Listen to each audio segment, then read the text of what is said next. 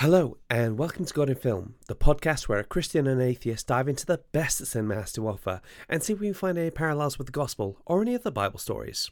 I'm filmmaker and former costumed adventurer Giles Goff, and sadly, Phil can't be with us today.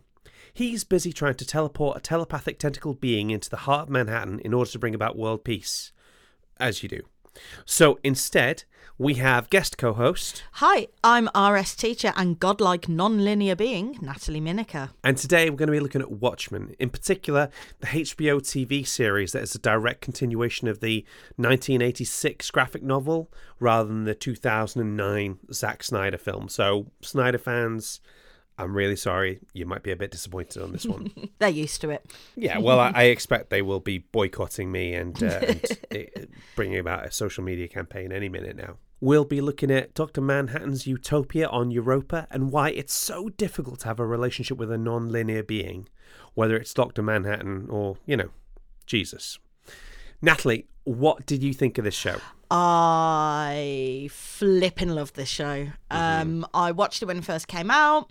I love the fact that it is like, okay, there's this massive, huge Hollywood movie, um, which was a very famous adaptation of a comic book. We're not going to make a sequel to that thing that everyone's seen. We're going to make a sequel to the book, which probably quite a few uh, number of people have seen, and I love it. Yeah, really gutsy. Like, we're going to make a sequel to a comic book that came out in 1986, and you're just going to have to deal with that. Do you know what I But mean? I also think you could watch that show having not read the comic or seen the film and have been okay. Like they they they drip in the information that you need.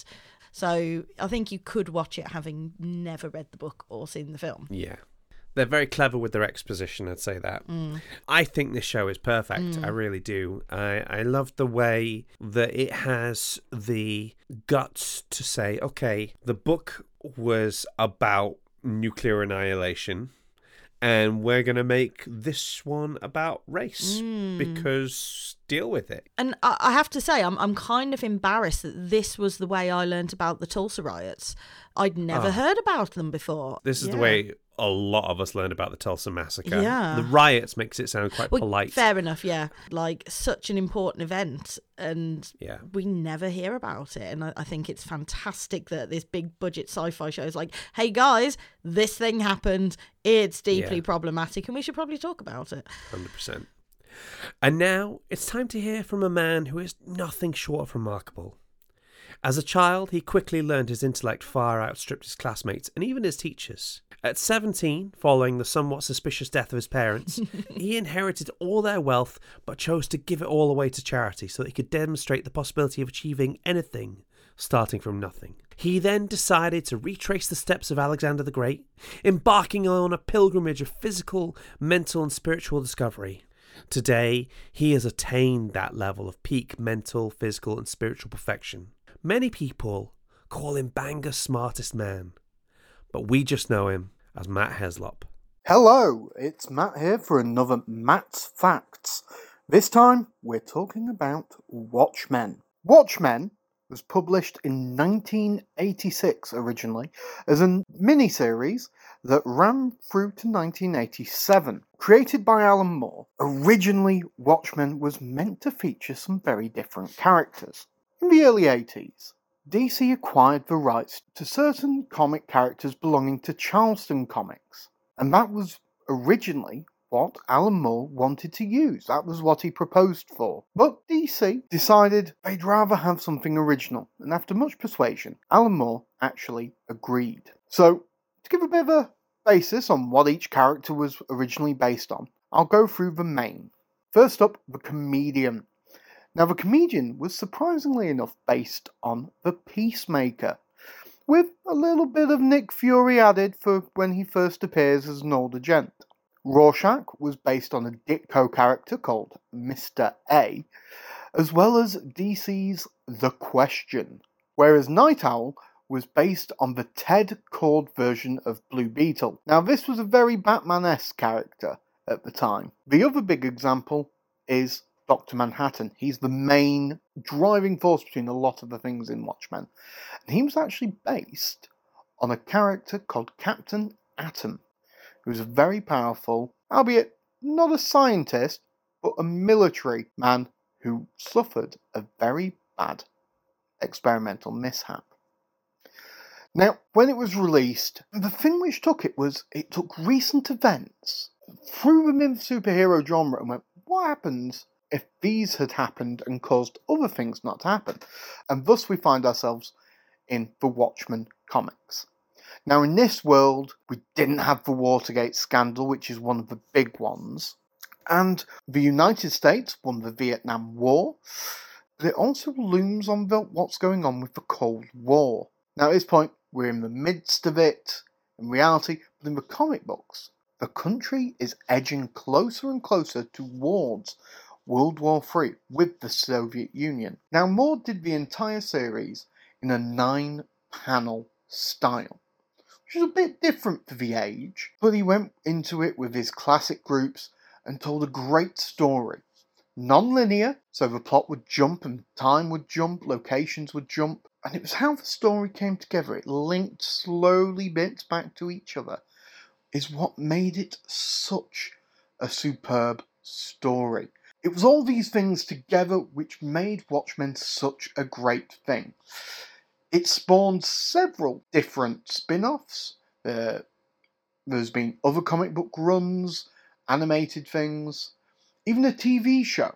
The movie itself is superb. They took the same style and put it in. Even if Alan Moore didn't like it himself, which he's notorious for doing, I truly believe it is a superbly performed film. And for the main part, stays very true to its source material. The graphic novel has been listed in some of the 100 best novels of all time. Under certain lists, it was often said, and this was in a respective review, that Watchmen heralded the moment where comic books grew up. Moore did oppose this idea.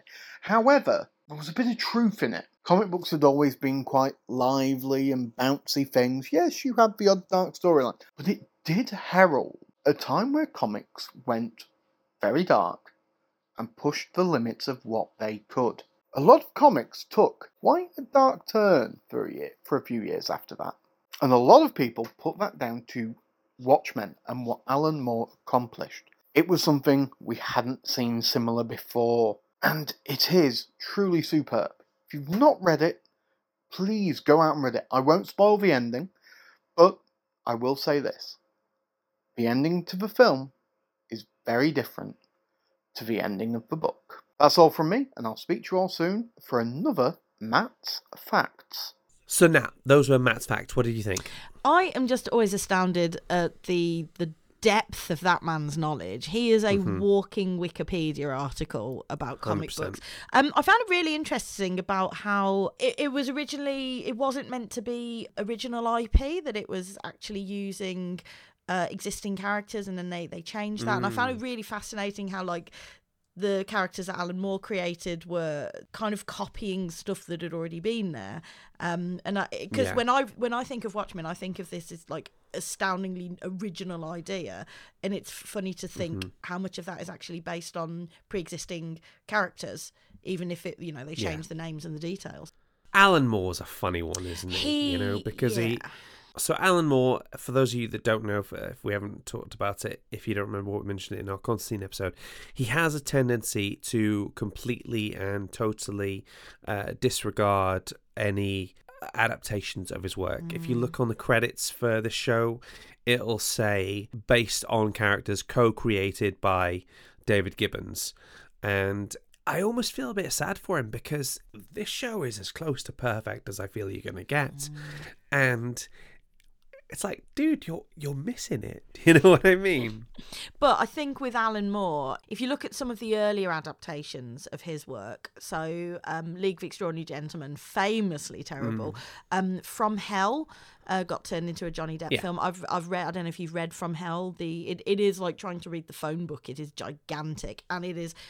B- Apart from the fact it's about Jack the Ripper, bears only the slightest resemblance to the movie Right. so many of the things that he has written have been done terribly and then when they started doing them well it's like he, I, I think he just kind of just had dismissed the whole thing. Because V for Vendetta was actually the very first comic book I read, um, and then I read Watchmen straight Mm-hmm. Oh, after. Yeah, I, I, I got into comics quite late. Yeah. Didn't I borrow Watchmen off you? I think so. Yeah. it was one of those things that I, I I remember reading it. I'm not entirely clear how I and when I read it, I absolutely hated it. Really? Yeah, this is we had a conversation about this, and I love I loved the Zack Snyder film, and I I hated uh, reading the book because it, I think that there's like so many things. I was quite sweet and innocent when I was younger. I don't think I was ready to read it uh, at that point. Also, as you say, it's so so dense as a as a novel.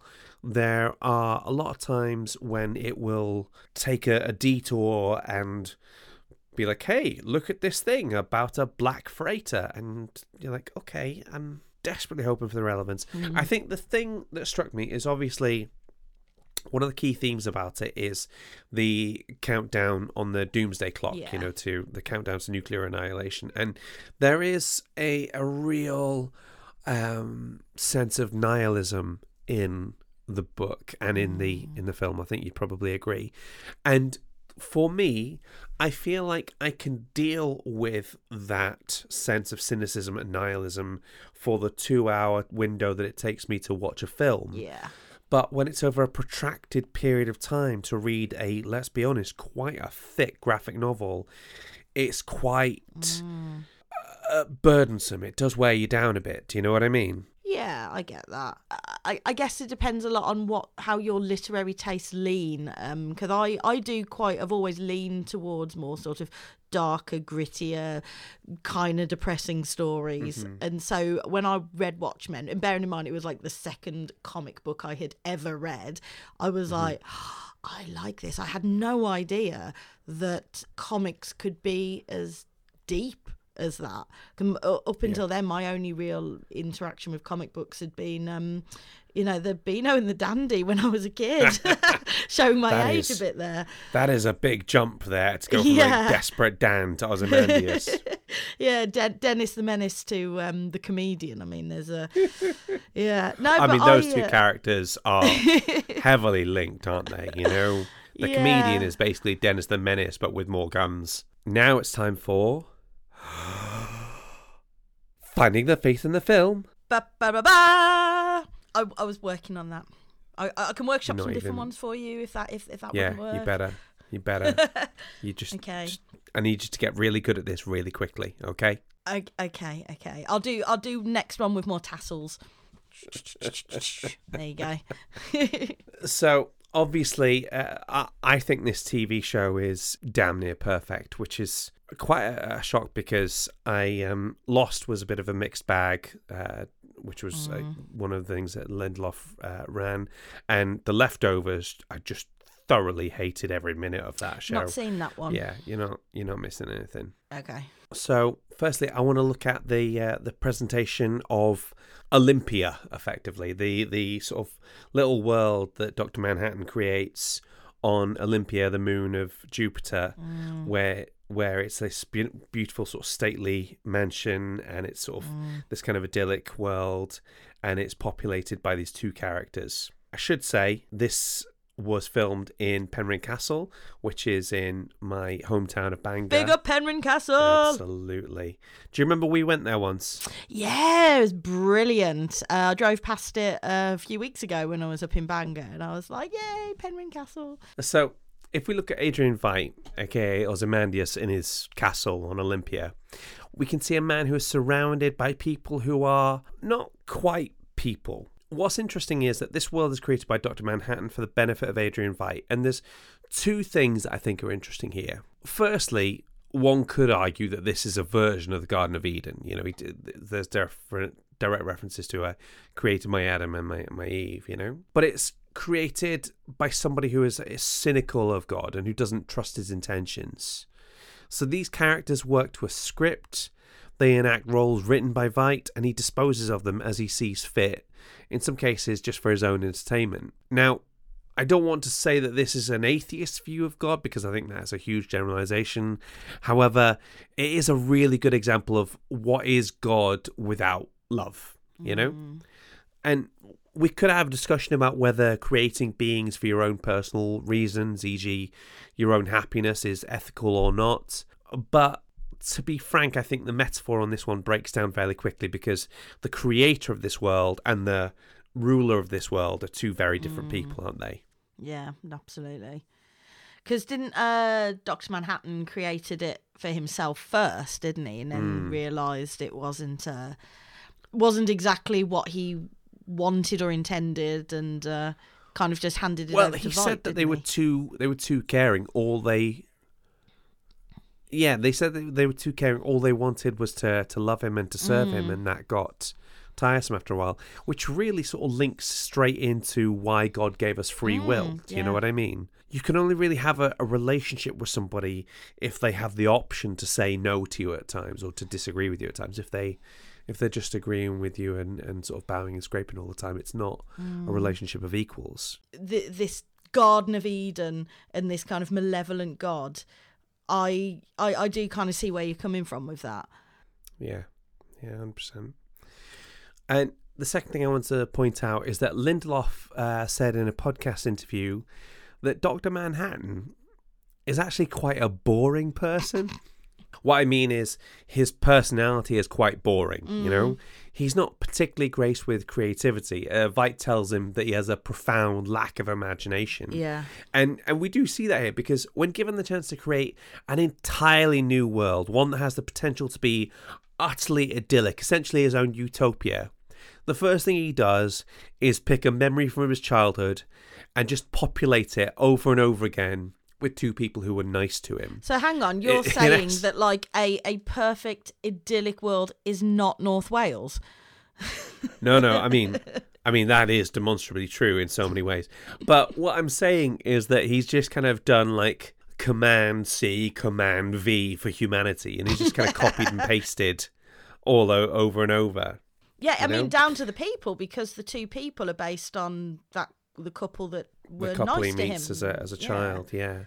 And I found that absolutely fascinating because what you saw in that when you when you like the negative image if you like of that is when we look at the world that we live in as it is if we viewed it through the lens of it being created by a higher being that I'm going to call God then I think we can see just how creative and imaginative that higher being must be you mm. know God, as seen through his works, is like infinitely diverse, complex, and gratifying.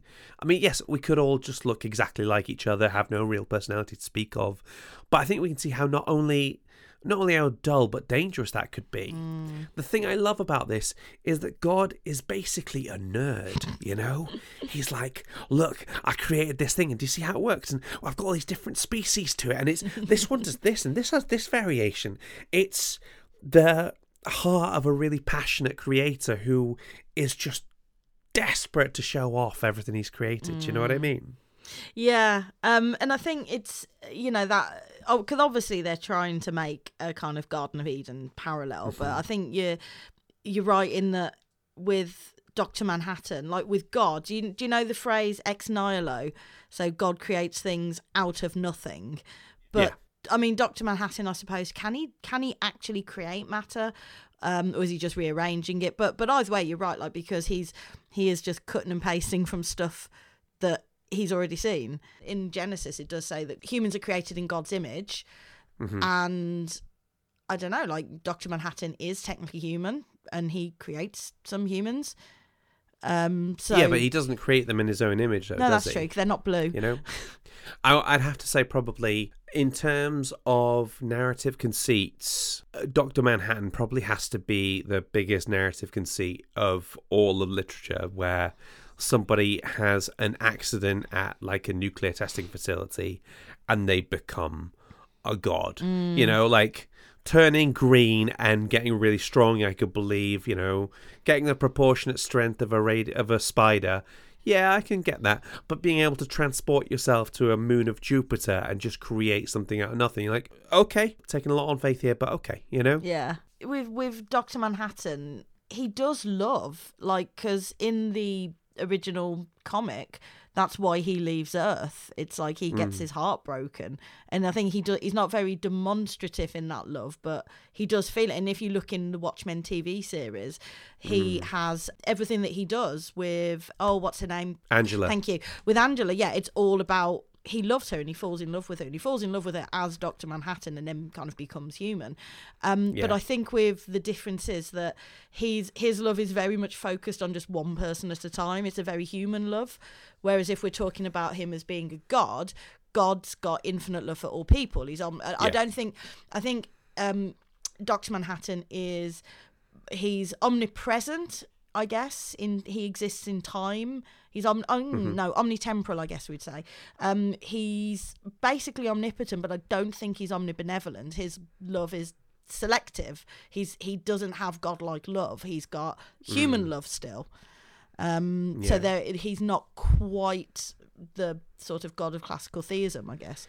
And I think that's fascinating because it shows that for all the things he can do, for all the uh, abilities that he has, he's actually so much closer to human than he is to God. Do you know what I mean? Yeah. I think what's what's interesting is if we look at this this sort of role of, of Olympia where um, it's this idyllic place where everybody simply agrees with everybody else and there's no real variation to speak of that's how a lot of people can sort of see heaven. Mm. Now, obviously, the Bible is is really light on details when it comes to describing what heaven is actually like. So it seems reasonable that people have to try to fill it with their own imagination.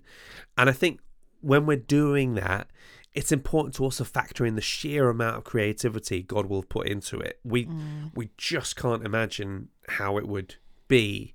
And as a result, when people describe heaven to others, it does end up sounding quite dull sometimes.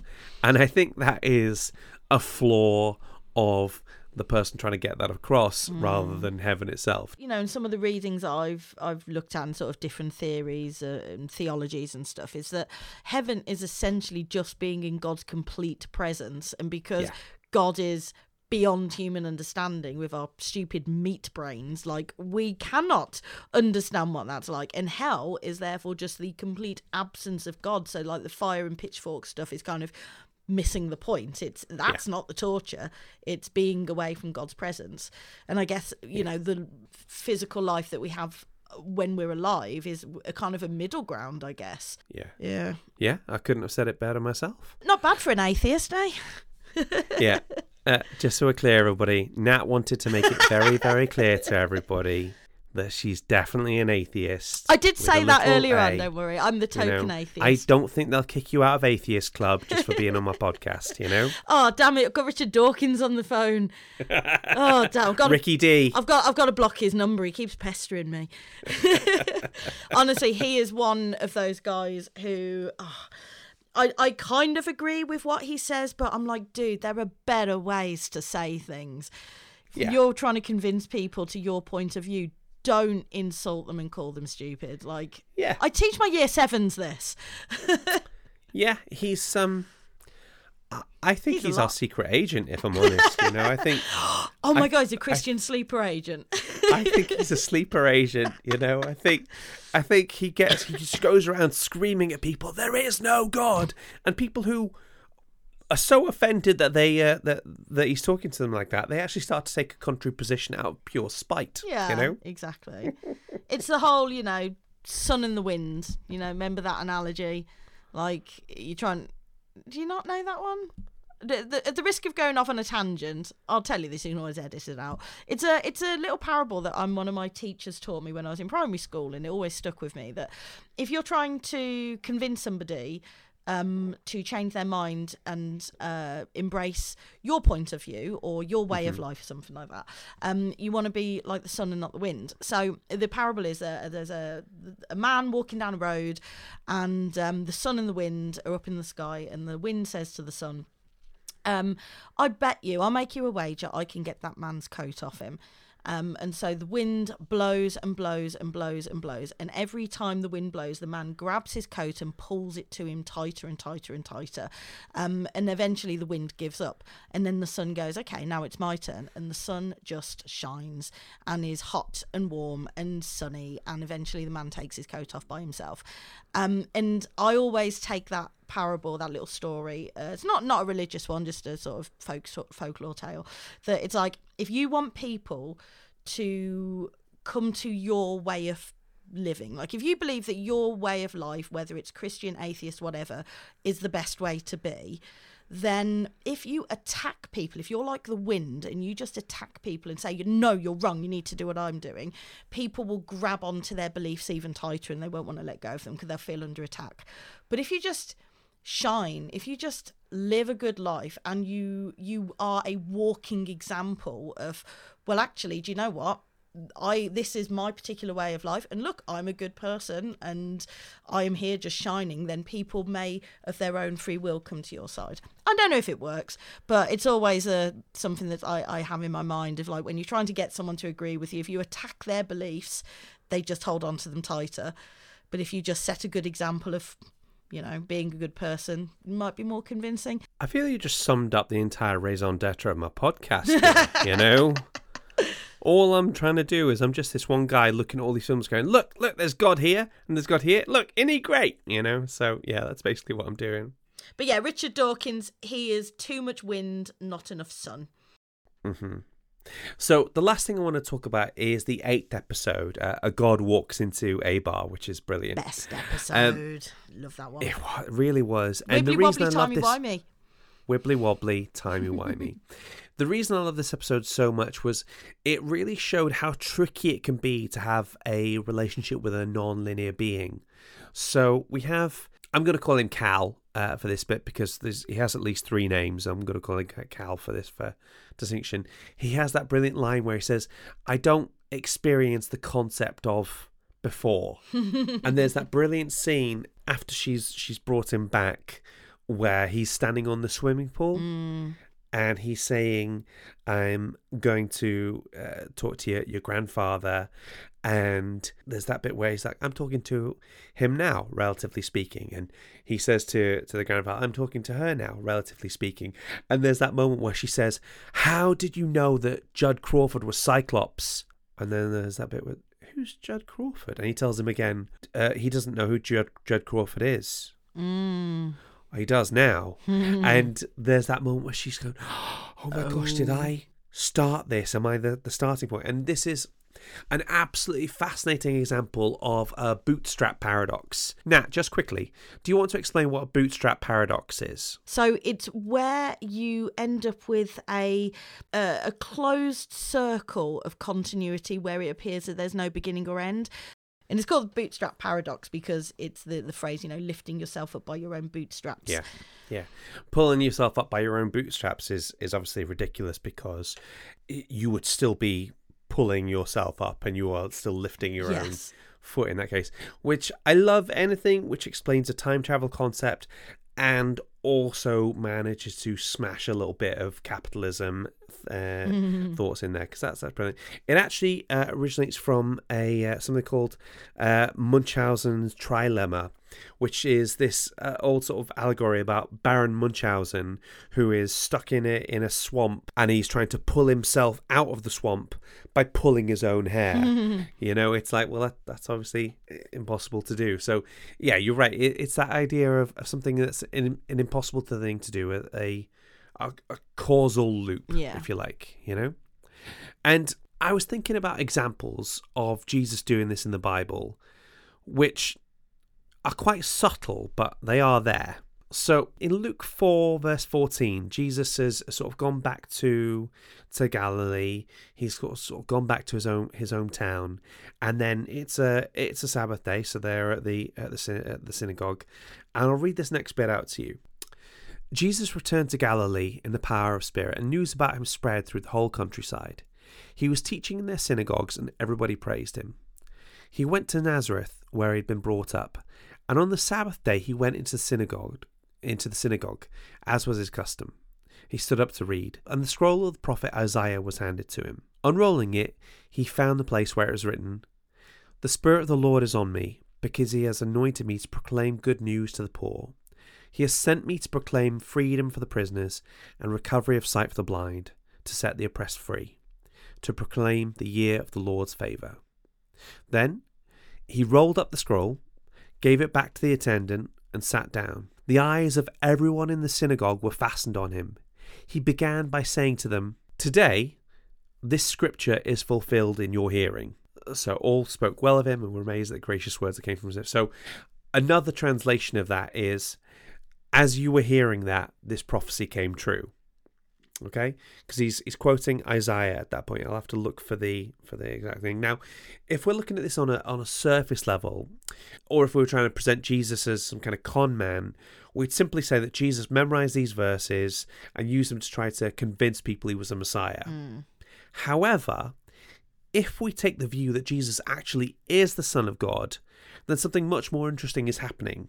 So, if you believe in the Trinity, then you believe that there's quite a porous nature between God the Father, God the Holy Spirit, and God the Son. Mhm. So that's not a distinction that also that comes up in the Old Testament. It's not really something that's talked about in in Judaism. It's only it's sort of it's a very monotheistic kind of culture, Mm.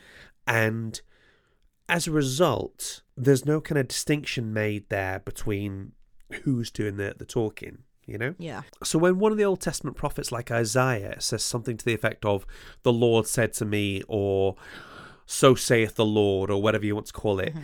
it's tricky to pin down exactly who is doing the talking at that point. Mm. Is it God the Father? Is it God the Holy Spirit? Or is it Jesus? And, you know, is there any real difference? Mm. So, effectively, what I'm asking is when he reads this out, is he basically quoting himself? You know? That's interesting. So if Isaiah is, you know, if the Holy Spirit was talking through Isaiah when Isaiah Mhm. was writing the prophecies, and then Jesus, if he isn't like a Dr. Manhattan non-linear being, he is kind of having that conversation in the past with Isaiah at the same time. Maybe. Yeah, that's that's kind of where I'm going with this. Yeah. Is he saying it. this to Isaiah, anticipating the moment where he is going to be at the synagogue Mm. teaching to people? That's what I always found fascinating that that concept. You know, Yeah. No, I mean, if God, Um, God is a, an omnitemporal being and exists in all places at all times, then Mhm. yeah, he's he he would be simultaneously with Isaiah or Isaiah uh, and in the synagogue at the same time. and I, I love that. Hmm. And there's another interesting example, not showing the connection between the Old Testament and the New Testament, like this one, but showing the connection between the New Testament and all the centuries of Christendom that have come since, including today. Uh, it was um, touched on by one of the speakers we had at church recently, called uh, a fellow called Duncan Fairbanks. I'll let him explain it. And you've got to understand at this point, Jesus has been hung on a cross. And now Jesus was back and alive with holes in his hands, talking to them. And he says to them, Of course, of course you believe, because of what you see, because of what you hear. You can see the holes. Look, sunshine all the way through. You can see it. But then he says something that isn't for the benefit of his disciples 2,000 years ago, but it's meant for you. Because you've seen me, you've believed. Of course you do. But he says, look, blessed are those who have not seen, but you still believe. So that last line there, that last that last verse, verse twenty nine, then Jesus told me, Because you have seen me, you have believed. Blessed are those who have not seen and yet have believed. On a surface level, it could be him saying, course you flip and believe me. You like you can hmm. see the hole in my hand, you can see the, the sort of the, the thing my side. You, you know, you believing that I'm the son of God isn't that big a deal. But also it, to me, it is much more powerful to think of it in terms of Jesus knows that somebody is going to write this down, that John is going to is going to write this mm. down, and that this piece of information is going to be relayed to me two thousand years later, and to, and to all the sort of Christians since. It's one of those moments where somebody is speaking. Do you, do you ever have that thing where a character is speaking to another character in a play or a film or something, and mm. you're thinking, wait, hang on, that's actually a direct message for the audience. Hmm. Yeah. Like this is practically a moment where Jesus is more or less turns to the camera and says, "Blessed are those who have not seen and yet believe." Jesus breaking the That's you fourth wall in the uh, breaking the Gospels there. fourth wall. Little little Yeah. Fleabag nod to the camera there.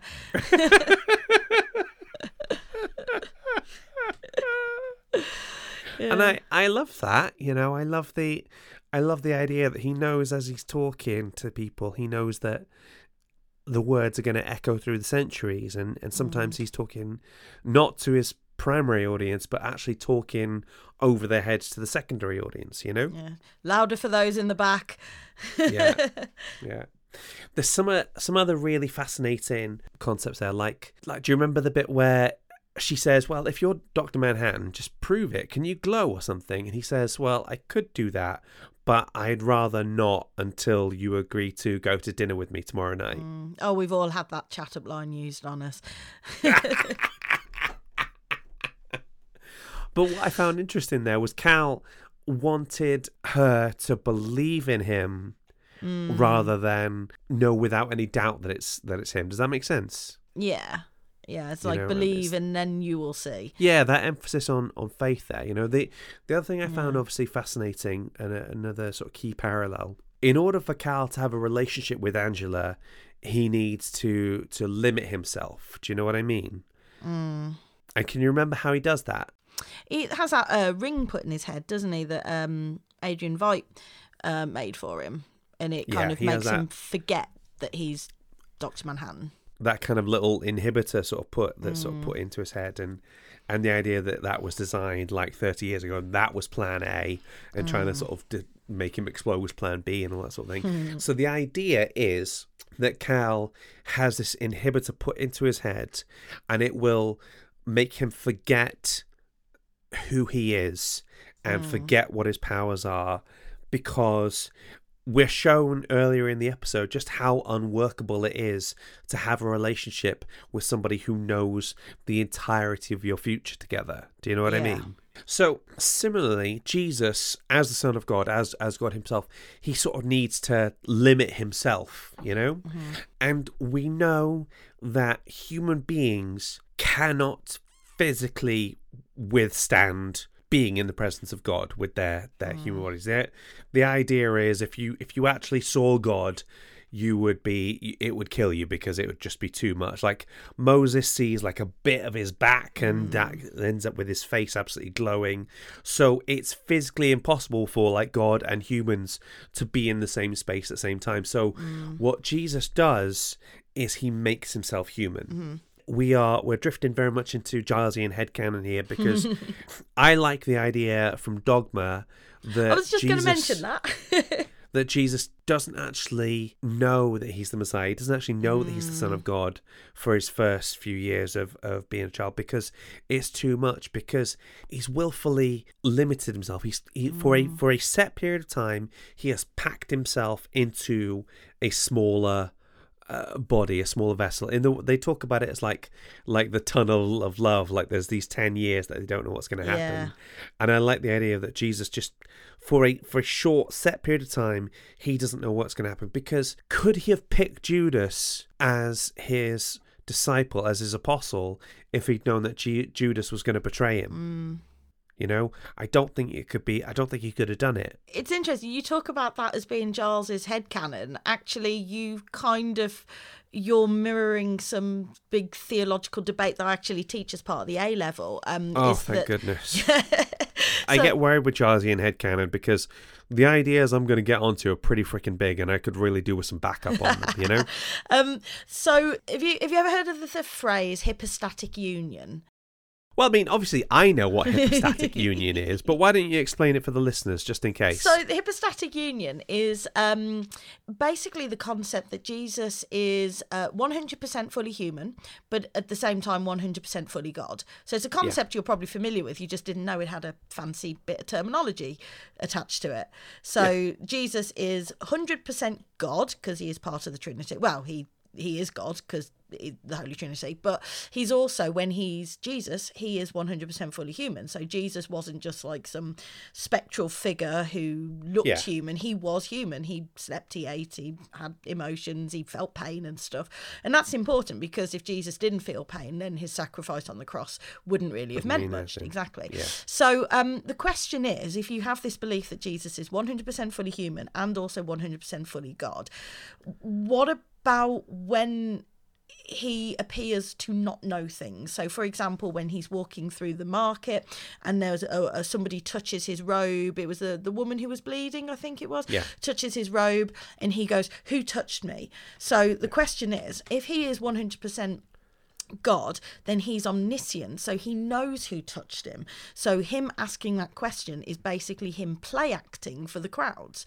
Um, on the other hand, you've kind of got the argument, like basically what you were saying, that God willingly emptied himself of some of his power when he became Jesus, and that is an um, a a concept called kenosis. So this idea that Jesus willingly, when he became human, emptied himself of some of his uh, sort of uh, his his abilities, if not his godliness. He's still one hundred percent a fully God, but like willingly limited himself kind of in the way that Dr. Manhattan does. So yeah, with Dr. Manhattan, he's limited his abilities and his awareness. But the idea is with Jesus, he knows he's the son of God, but he is kind of turned down the volume on like the omniscience and stuff like that. Yeah. So the way I imagine it is the human brain is like a 500 megabyte uh, thumb drive, and you've got 18 terabytes of information that needs to go in there. He can't. You literally can't fit it all in. So it Jesus learns about God the way the rest of us learn about God. Jesus learns about things the way the rest of us learn about it by some by sort of God talking directly to us, you know? Um because again, you're right, he couldn't have all that information put into his head all all the time. It would be it would be impossible. It'd be exhausting, you know? Yeah. And I wonder about this concept of God limiting himself, whether it can be spread any wider. So, you know about Calvinism, don't you? Mm-hmm. So, Calvinism is the idea that it's the number of people that will be saved by God is predetermined. There are some people who are elect, there are some people who aren't. Basically, I'm not a big fan of it because I've never met a Calvinist who doesn't think they're elect, you know? So it's like, okay, it's fine. Calvinism. It's it's an interesting one because I think on a logical level, it's the denomination that makes the most sense in terms of like pure hard logic. Like if God is omniscient, He already knows who's going to be saved, um, and so that it makes sense on like a nice logic level. However, it's like where what what is the point then? um, It is the the Richard Dawkins of Christianity. yeah, it's like when, know what I mean? when STEM people try to do theology, um, you Yeah. end up with Calvinism, um, and it's like where's where's the omnibenevolence? It's like you've you've you've made it all nice and neat and tidied up with a, with a, a nice logical bow, but where's the love? Yeah. So my theory, and this is Gilesian headcanon, please take this with a pinch of salt. But I believe, or at least I think, that maybe God has limited himself in order to have a relationship with humanity. Hmm. That for the time that humanity has existed, he's decided to not know whether somebody's going to accept him or reject him. Because if God is love, he's not going to be able to create somebody knowing that they could reject him and all the things that would come with that. That that's not consistent for me. But also, if he then only created people who he knew was going to love him, that then brings into question issues about free will. Do you know what I mean? For me, I think that God has deliberately limited himself. There are some beliefs that God can uh, forget things, that he has like a selective memory, that he can, when you ask for forgiveness of a, of a sin, God will not only forgive you, but he will um, forget that that thing ever happened. You are completely new in his eyes. Do you know what I mean?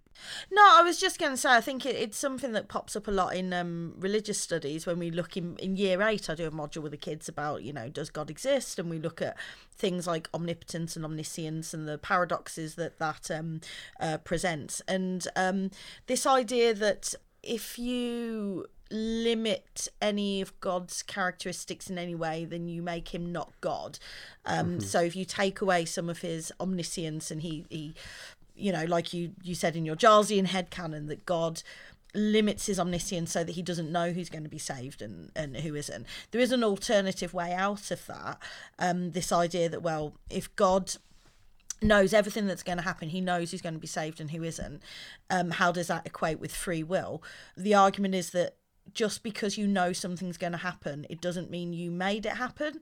So, like, the analogy is imagine I'm you're standing on a hill and you can see uh, a mile away there's somebody has got their foot stuck on a train track and there's a train coming. You know that person's going to get hit by the train but you did not make it happen.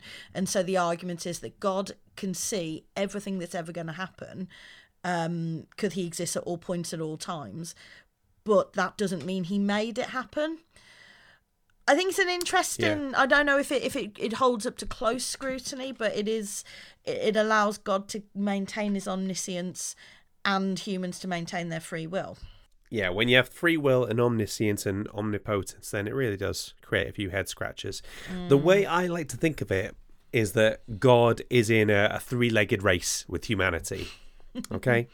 so I imagine that if it came to it, you could probably be a bit quicker than uh, Edith, your, your youngest daughter. It depends if, if she's like grabbed something she's not supposed to and is legging her to a bedroom before I can grab her. but my, my point is that if you took a if you took an adult and strapped their leg to a child, they're not going to be able to run as fast. They will still be able to run, but they won't be able to run as fast. And at any point, you could just take the straps off. You could just untie the thing, but mm. you're choosing not to. And so you're accepting that limitation upon you in order to run at the same pace as somebody else. Mm. And that's the metaphor that works best for me when it comes to understanding mm. God. That not only does He love us, not only does He want to do everything for us and to sort of keep us safe and keep us loved, He's also deliberately lessening Himself, deliberately mm. limiting Himself in order that we could even begin to have a relationship with Him. See what I mean? Or could could you not just argue? I mean, this is a phrase we tend to use a lot, um, particularly at A level when we get into the sort of deep theology about Christianity. Is that there are many things that are, and there's a hand gesture that goes with divine mystery. You have to kind of like twinkle your fingers in the little rainbow because you could say, well, God is God. God is so far beyond human understanding that our stupid meat brains can't even comprehend. So somehow that we can't understand god can have that personal relationship with us while at the same time being omniscient and omnitemporal and all these things and god can do it because he's god and we are not god so we shouldn't worry too much about how it happened I think I think you've sort of hit the nail on the head. Like, don't worry too much about it. Like, have fun thinking about it, but don't let it get you It stressed out. be like trying to explain quadratic equations to ants like we It'd be like trying to explain quadratic equations to me. I use that as an example because it's been a long, long time since I did them, and I always remember them being really hard. Um, yeah. Fantastic. Uh, that brings us to the end of Finding the Faith in the Film, and that brings us to the end of this episode. Now, have you had a good time? I have had a wonderful time. I always, always love coming onto this show, and I think it's been quite interesting coming into this episode cold because I am a planner and I like Mm-hmm. to know what I'm going to say, and it's kind of been quite scary freewheeling it. But I, I hope I brought some big knowledge bombs. well, I did realize what I was asking of you by saying you don't need to plan anything, it's totally fine. And I think the fact is that even with absolutely nothing prepared, you're still absolute dynamite when it comes to the knowledge bombs. Okay? Why, thank thank you. But yeah, thank you for inviting me on. I l- always love coming on this show, and any excuse to talk to Giles, I will jump on that. Awesome sauce. All right, listeners, if you have been, thanks for listening, and we hope to see you next week for our Wakanda Forever episode. See you then. Bye. Bye, bye, bye, bye, bye, bye, bye. God on Film is hosted and created by Giles Goff. That's me. Mixing and editing by Giles. Our logo was designed by, Julie Walsh. and our theme tune was composed by. Rick Lee. Fact checking and waffle editing by literally no one. I've gone drunk with the lack of oversight. Guardian Film is a Dash production. Please rate and review, unless it's a one star, in which case, write your thoughts down in a blank and send it to us via blank, and we'll give it all the care and consideration we gave to writing these credits. Sorry, guys. Writer's block gets us all sooner or later.